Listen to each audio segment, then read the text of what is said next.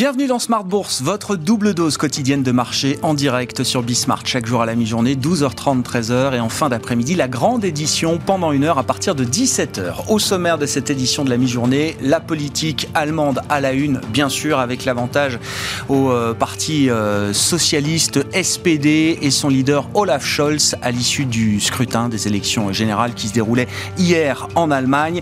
Décryptage à suivre, évidemment, avec euh, un observateur longue date, familier historique de la politique européenne. Fabrizio Pagani sera avec nous euh, en plateau, le responsable mondial de la stratégie économique et des marchés de capitaux de Musinic et compagnie. La politique, donc, pour démarrer cette semaine, une semaine qui s'annonce chargée en termes d'indicateurs macroéconomiques, notamment avec euh, des euh, estimations d'inflation qu'on suivra en fin de semaine en zone euro pour le mois de septembre. La première estimation de l'inflation européenne pour le mois de septembre sera publiée ce vendredi. On aura également des de conjoncture à suivre pour euh, la Chine jeudi. Prendre un peu le pouls du ralentissement économique chinois. La Banque centrale chinoise communiquait ce matin et estime que euh, la reprise économique euh, chinoise n'est pas encore solide et est relativement déséquilibrée à ce stade. Et puis une semaine politique également, avec des prises de parole nombreuses de la part de banquiers centraux, à commencer par Christine Lagarde en début d'après-midi. La présidente de la Banque centrale européenne sera auditionnée par le Parlement européen. Et puis même exercice également pour le, le duo Powell-Yellen aux États-Unis. L'un et l'autre seront auditionnés par différentes commissions du Congrès, au Sénat à partir de demain et à la Chambre des représentants ce jeudi. Semaine intense donc. Et on en parlera bien sûr avec les équipes de Bourse Direct, avec nous chaque lundi à la mi-journée pour euh, évaluer les enjeux techniques de marché. La semaine dernière a été euh, secouée avec un gros trou d'air en début de semaine qui a été compensé par un, un rallye intense jusqu'à la séance de vendredi qui marquait un peu d'épuisement. On repart à la hausse ce matin et Romain Daubry sera avec nous évidemment en plateau dans quelques minutes.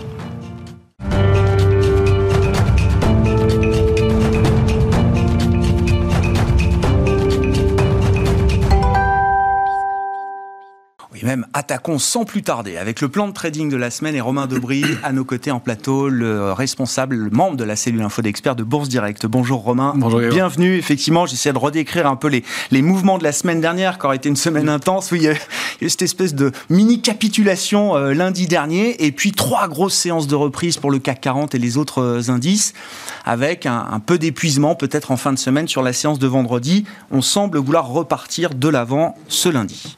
Oui, un peu timidement joli. C'était en tout cas bon, bon, bon résumé. Effectivement, épuisement vendredi, puisque c'était le, le, le, l'amorce d'un mouvement très la fin d'un mouvement très technique, euh, une accélération baissière. On l'évoquait ensemble la semaine dernière. Le pire n'était pas certain. On était allé chercher des zones graphiques cibles à la baisse entre 6350 et 6400 points à Paris. Et puis, euh, on a rebondi de façon très technique avec trois gaps d'affilée. Euh, donc un cas d'école d'analyse graphique, mm. gap de rupture, avec rupture avec la tendance baissière, diminution de la pression baissière dans ce mouvement, et puis gap de continuation. Et enfin, gap d'épuisement jeudi. Et donc un petit, un petit mouvement de consolidation vendredi. Aujourd'hui, on est en hausse, on est à l'équilibre. C'est mitigé euh, pour l'instant.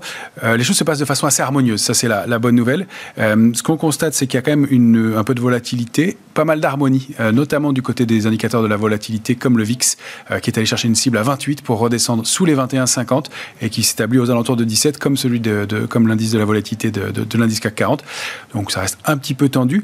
on peut noter que les opérateurs ne sont pas extrêmement couverts sur les niveaux actuels que l'alerte de la semaine dernière est passée euh, mm. un, peu, un peu inaperçue. On a l'air de s'habituer à, ces accélérations baissières, donc il y a un petit risque de ce côté-là, euh, et des niveaux très, très définis sur l'indice parisien euh, en termes de couverture. 6600, 6650, c'est protégé. 6004, on l'a vu la semaine dernière, on a rebondi dessus. Sous 6004, il n'y a pas grand-chose avant 6002, et sous 6002, il n'y a pas grand-chose avant 5008.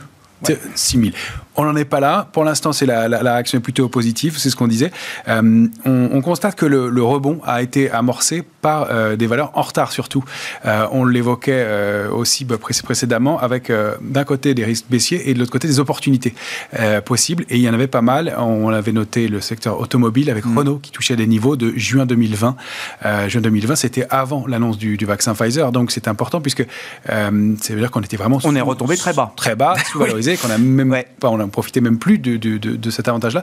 Et là, on voit effectivement cette idée qu'on on, paye une réouverture un peu plus franchement cette fois-ci. Alors, sur certains secteurs, sur l'aviation, c'est le cas, on le voit de façon assez large et dans, toute l'Europe. Euh, nous, on l'a, on l'a suivi du côté euh, Thales, Safran, euh, Airbus.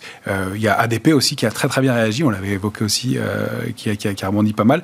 et puis, il y a tout le secteur automobile qui repaye donc, dans, dans la foulée de, de valeurs comme Renault et le, notamment les équipementiers. Alors, on, est un peu plus mitigé là-dessus, on, le verra aussi. Hmm. Graphiquement, euh, il y a eu un rebond important, un Valeo a repris près de 20% euh, en, 5 ou 6 séances. Euh, reste qu'on n'a pas de figure de retournement haussière forte dans l'immédiat. Ce sont plutôt des achats d'opportunités.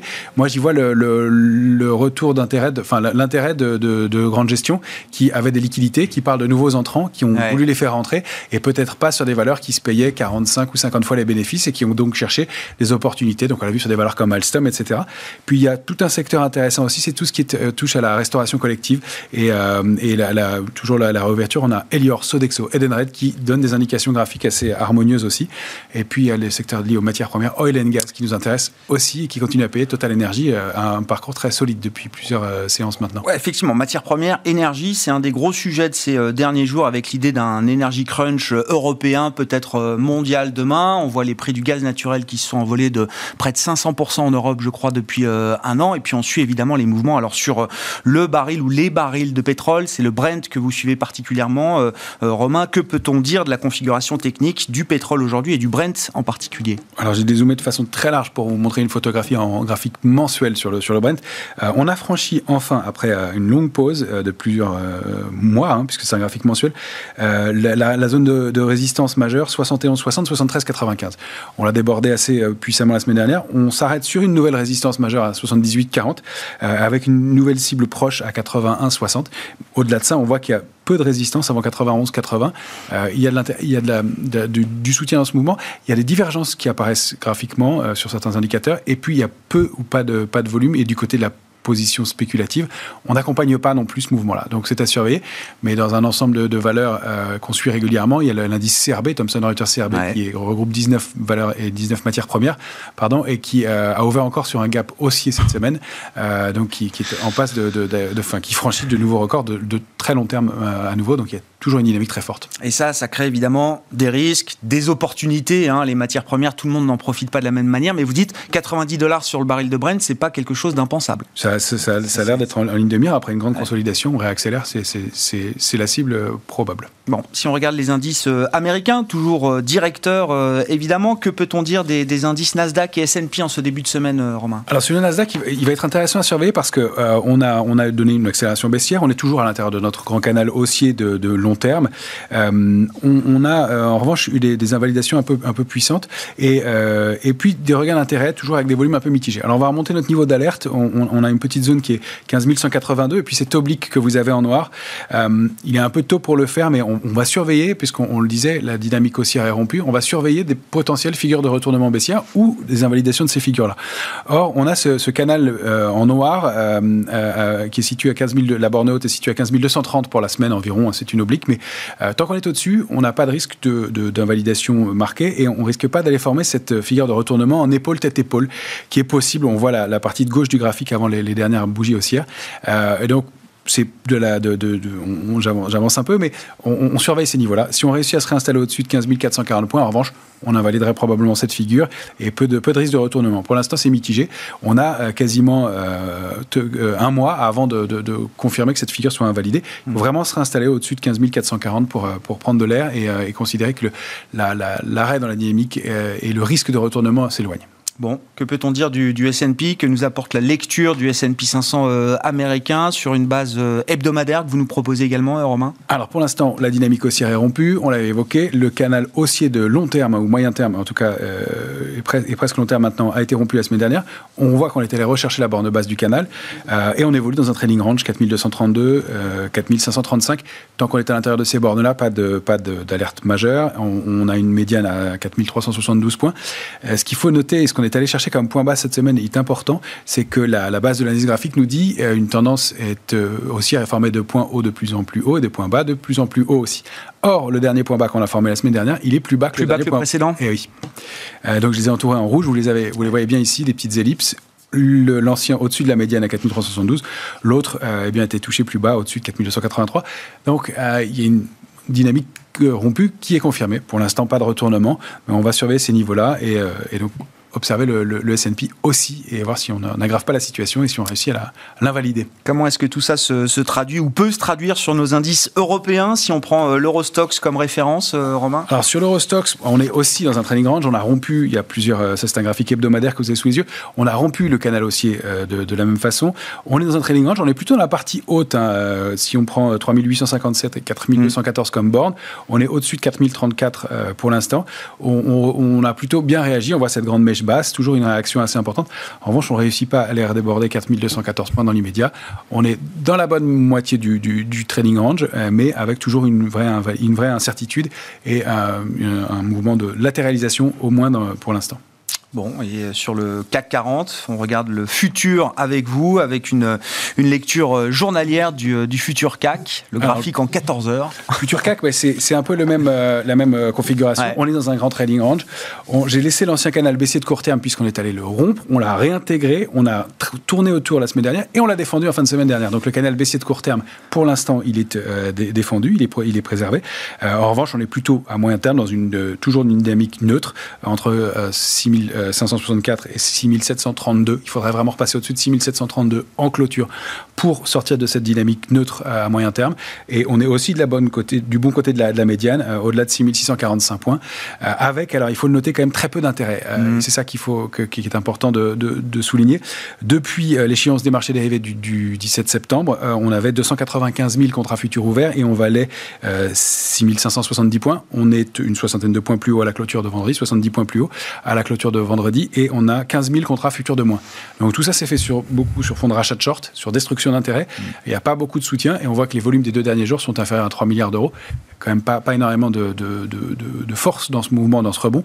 Euh, on a besoin de confirmer. Et puis on, l'a évoqué en, introduction, les secteurs qui sont mollement ou timidement payés, les secteurs très en retard. On voit plutôt des recherches d'opportunités qu'un euh, mouvement de fond solide. Ouais, il faudra que ça se concrétise, mais on voit bien que les gérants un peu fondamentaux qui veulent revenir dans le marché, voilà, essayent des portes d'entrée un peu, un peu dérivées. Donc vous parliez du secteur des équipementiers automobiles. L'exemple qui vaut le coup peut-être d'être euh, d'être soulevé, c'est celui de Valeo, euh, Romain. Voilà, je l'ai pris parmi d'autres, mais il, est effectivement intéressant. ADP, et c'est sur des niveaux bas. Valeo, eh bien, elle, elle, elle n'a fait que de baisser. Elle est toujours à l'intérieur de son canal baissier de moyen terme. Hein, elle baisse depuis euh, le, début de l'année non-stop.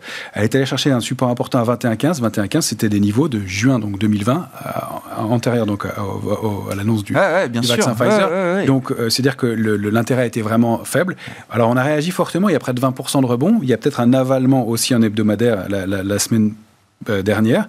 Euh, il y a un avalement aussi la semaine dernière. Un gap aussi ce matin, mais c'est le troisième gap d'affilée sur Valeo. Euh, épuisement. en journalier, donc peut-être un épuisement aussi à surveiller. Et on voit qu'on est toujours loin de franchir la borne haute du canal baissier aux, alentours de 20, 25, 70 pour pouvoir vraiment réactiver une dynamique haussière de, de long terme. Donc cette logique que voilà, on paye les opportunités, qu'on on constate d'ailleurs que dans le secteur du luxe est toujours sous-performant. Hein. Mm. Kering baisse encore aujourd'hui assez fortement. Euh, elle est euh, repassée sous les 630. Euh, il y a tout, ce secteur qui est faible, les secteurs technologiques qui sont vraiment en retard aussi, qui sont euh, qui ne sont pas payés par le, marché, qui, qui, deviennent secteurs faibles.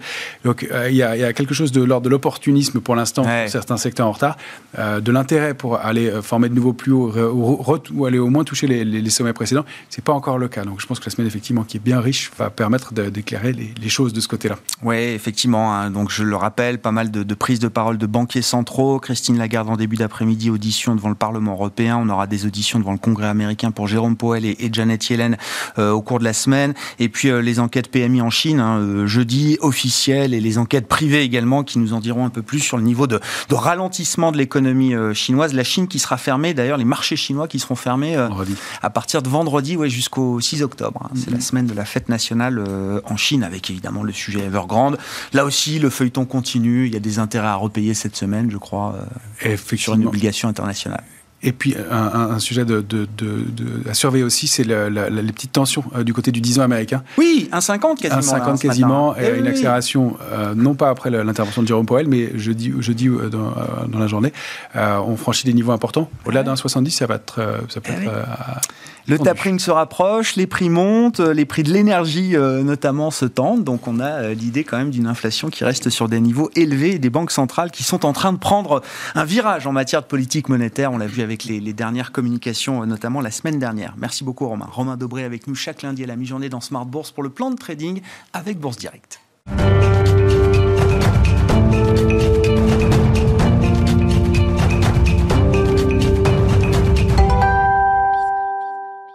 Et bien sûr, la politique allemande est à la une en ce début de semaine au lendemain de ces élections euh, générales. Et Fabrizio Pagani est à nos côtés en plateau, le responsable monde de la stratégie économique et des marchés de capitaux de Musinic. Bonjour Fabrizio. Bonjour. Merci beaucoup d'être là. Je le redis, sans refaire tout votre parcours, mais voilà, observateur de longue date.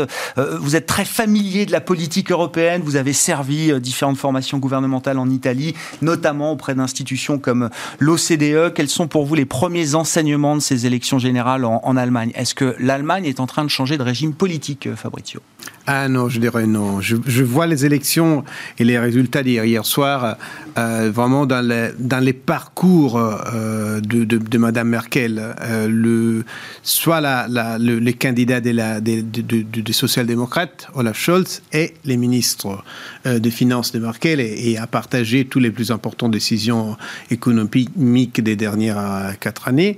soit c'est Olaf, c'est Armin, Armin Laschet, le candidat euh, de la CDU, qui est du parti euh, Merkel. Alors, moment, on est dans la continuité. Bien sûr, dans la continuité, il y aura après des, moments de décision qui, devront être prises dans les prochains mois et dans les prochaines années, dans lesquels les personnalités et la coalition, parce que ça, c'est le point euh, clé, la coalition qui va, être, qui va se former dans les, dans, les prochaines semaines ou mois, vont être décisifs une des grandes euh, observations qu'on peut faire, c'est quand même l'idée qu'on va avoir sans doute une coalition tripartite ce qui tranche un petit peu avec les 16 années de mandat d'Angela Merkel qui ont souvent été dominées par la fameuse grande coalition entre le CDU-CSU et le, le, SPD. Là, il va falloir sans doute intégrer un ou deux autres partis à cette euh, coalition. Bah, la coalition, la grande coalition n'est pas tout à fait excluse parce que elle, elle, est majoritaire. Elle, est majoritaire. Elle, pourrait retourner, mais quand même, elle semble pas très probable parce qu'effectivement, les choses plus probables, ça, serait une coalition à trois, soit avec l'SPD à la tête, soit avec la CDU à la tête. Euh, dans ces cas-là, la dynamique est bien sûr un peu plus compliquée parce qu'à trois, c'est plus difficile de trouver un, un, accord, et surtout parce que les, le, deux partis qui sont un peu le, le, les faisans rois, les, les, faiseurs de rois, les faiseurs de rois, oui, les, les, les, verts et les, et les libéraux ont des programmes qui sont très différents quand même, surtout sur la, sur la politique économique. C'est-à-dire, d'un côté, on a une, un, parti qui veut une, politique euh, euh, expansionnaire, euh, les verts, et surtout une grande attention aux, investissements verts et, des décarbonisations en Allemagne et en Europe. Et de l'autre côté, on a un, parti qui est plutôt conservateur du point de vue fiscal, surtout avec un leader qui comme Lidner, qui a euh, plusieurs fois dit qu'il faut retourner à des règles très, très euh, euh, rigides, oui, orthodoxes, au, niveau, au niveau européen et aussi au niveau national avec les principes constitutionnels de ce qu'on appelle Schwarz-Null, c'est-à-dire le, le, le, budget équilibré. Donc c'est intéressant parce que pour chaque euh, coalition potentielle, soit emmenée par le SPD, soit emmenée par la CDU, il y a des points de blocage à lever.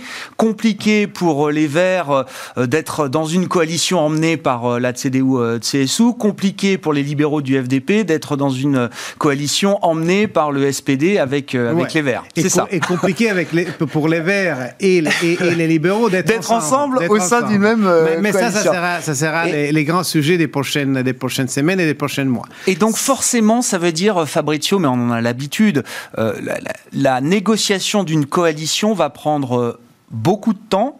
C'est peut-être là aussi un c'est très probable. Est-ce que c'est grave ou pas? Bon, c'est pas grave parce qu'à la fin, à la chancellerie, il y aura Madame Merkel. Certains disent même peut-être jusqu'en début encore de l'année 2022. Exactement, exactement, Le 1er janvier 2022. Alors nous serons, dans la continuité des, des, des, de la politique allemande. Mais c'est vrai que du point de vue européen, il y a beaucoup de décisions à prendre. Et si ces négociations, s'il n'y a, a, pas encore un vrai gouvernement en Allemagne, euh, et on commence à s'approcher aux élections françaises, beaucoup de décisions clés devront être euh, décalées encore une fois euh, vers, vers l'été. Et ça, bien sûr, peut, peut, peut engendrer des, un peu de retard, un peu gênant, je dirais. Et vous, comme vous savez, il y a deux grands jeux au, au niveau de la politique fiscale européenne les pactes de stabilité et croissance qui doit être réétabli et on va voir comment si et comment réviser. Et l'autre, un peu plus long terme, ce que faire euh, avec le, le, Recovery Fund, les plans de, le plan de relance. Mm. Ces, deux, ces, deux, enjeux sont vraiment des enjeux majeurs parce que la direction n'est pas encore prise. Euh, on, peut, on est vraiment en une, on vraiment une bifurcation. Si, une décision est prise d'aller vers une, une communautarisation de tout ça, on pourrait vraiment arriver à un certain moment à une union fiscale européenne. Si, alors, s'il faut aller vite quand même dans le processus de décision européen, notamment pour définir ce que sera demain le pacte de stabilité et de croissance, euh, Fabrizio, est-ce qu'il faut euh, entre guillemets, laisser la main aux politiques. Le temps politique en Europe, de ce point de vue-là, peut être très très long. La pandémie a accéléré les choses et on est arrivé à effectivement une forme de, de, budget commun, en tout cas un embryon de, budget commun, ce qu'on aurait pu euh, attendre des années encore, peut-être sans la pandémie. Et quelles sont les autres options s'il faut justement aller vite sur ce terrain-là, ne serait-ce que pour donner un peu de visibilité aux États et aux agents économiques sur euh, l'année 2023 euh, bah, Il y a quelqu'un qui dit qu'une une possible solution pourrait être euh, une, sorte de, de dès la Commission des règles existantes. Parce que la, Commission, bien sûr, n'a pas les pouvoirs de changer les règles. Pour changer les règles du pacte de stabilité, il faut avoir l'accord des, des, pays. Mais la Commission pourrait sortir une note, une, des, des documents qui interprètent, comme elle a déjà fait sur la, sur la fameuse flexibilité, qui interprète, par exemple, dans le sens des investissements verts, euh, pour les favoriser, euh, les, les, les, règles. Euh, bien sûr, ça serait une, une peut-être une démarche utile et rapide elle ne serait pas euh, suffisante pour ceux qui disent qu'il faut tout changer, mmh. changer, pas, changer même l'approche, la, philosophie des, règles européennes, euh, passer des règles aux principes, comme dit Blanchard, euh, Pisani-Ferry, les grands économistes, surtout les grands économistes français. Merci pour eux. Non, mais ça veut dire que euh, ce serait quand même une manière efficace de, de, de créer peut-être un compromis en attendant le politique? Oui, les, les, risques que si on a, que, si on a une, euh, cette démarche et, on, a, on, attend, euh, et on arrive à, à, satisfaire les, les, besoins immédiats, le, la, la, la, décision sur les règles va être reportée peut-être s'inédit, vous voyez, à long, très long terme. Et l'idée d'une interprétation de la Commission européenne des règles budgétaires, comme vous dites, euh, Fabrizio, enfin, quel serait l'objectif? Sortir notamment de la comptabilité des ratio d'endettement, de, déficit, une partie des investissements dédiés à la transition énergétique. Ça, c'est quelque chose sur, laquelle, sur lequel on peut, on peut s'entendre au niveau de la Commission européenne? Je ne sais pas si on peut arriver jusqu'à ça, mais je peux dire qu'il y a un, consensus, et un consensus euh, montant qui est, qui est à ce moment déjà plutôt large entre les pays, euh, avec la Commission et aussi un peu dans les opinions publiques, surtout dans l'opinion publique allemande, comme, on a vu dans, la, campagne électorale, effectivement, pour favoriser d'une façon ou d'une autre les investissements pour la décarbonisation et pour attendre euh, les, objectifs que nous nous sommes donnés sur, euh, la décarbonisation et sur la soutenabilité. Euh, alors, comment faire ça? Il y a plusieurs façons techniques, mais en tout cas, les, les, principes est de décompter, de, ne pas mmh, compter dans, les, dans, les, déficits et dans, et dans la dette les investissements euh, euh, euh, nationaux pour la, la, décarbonisation.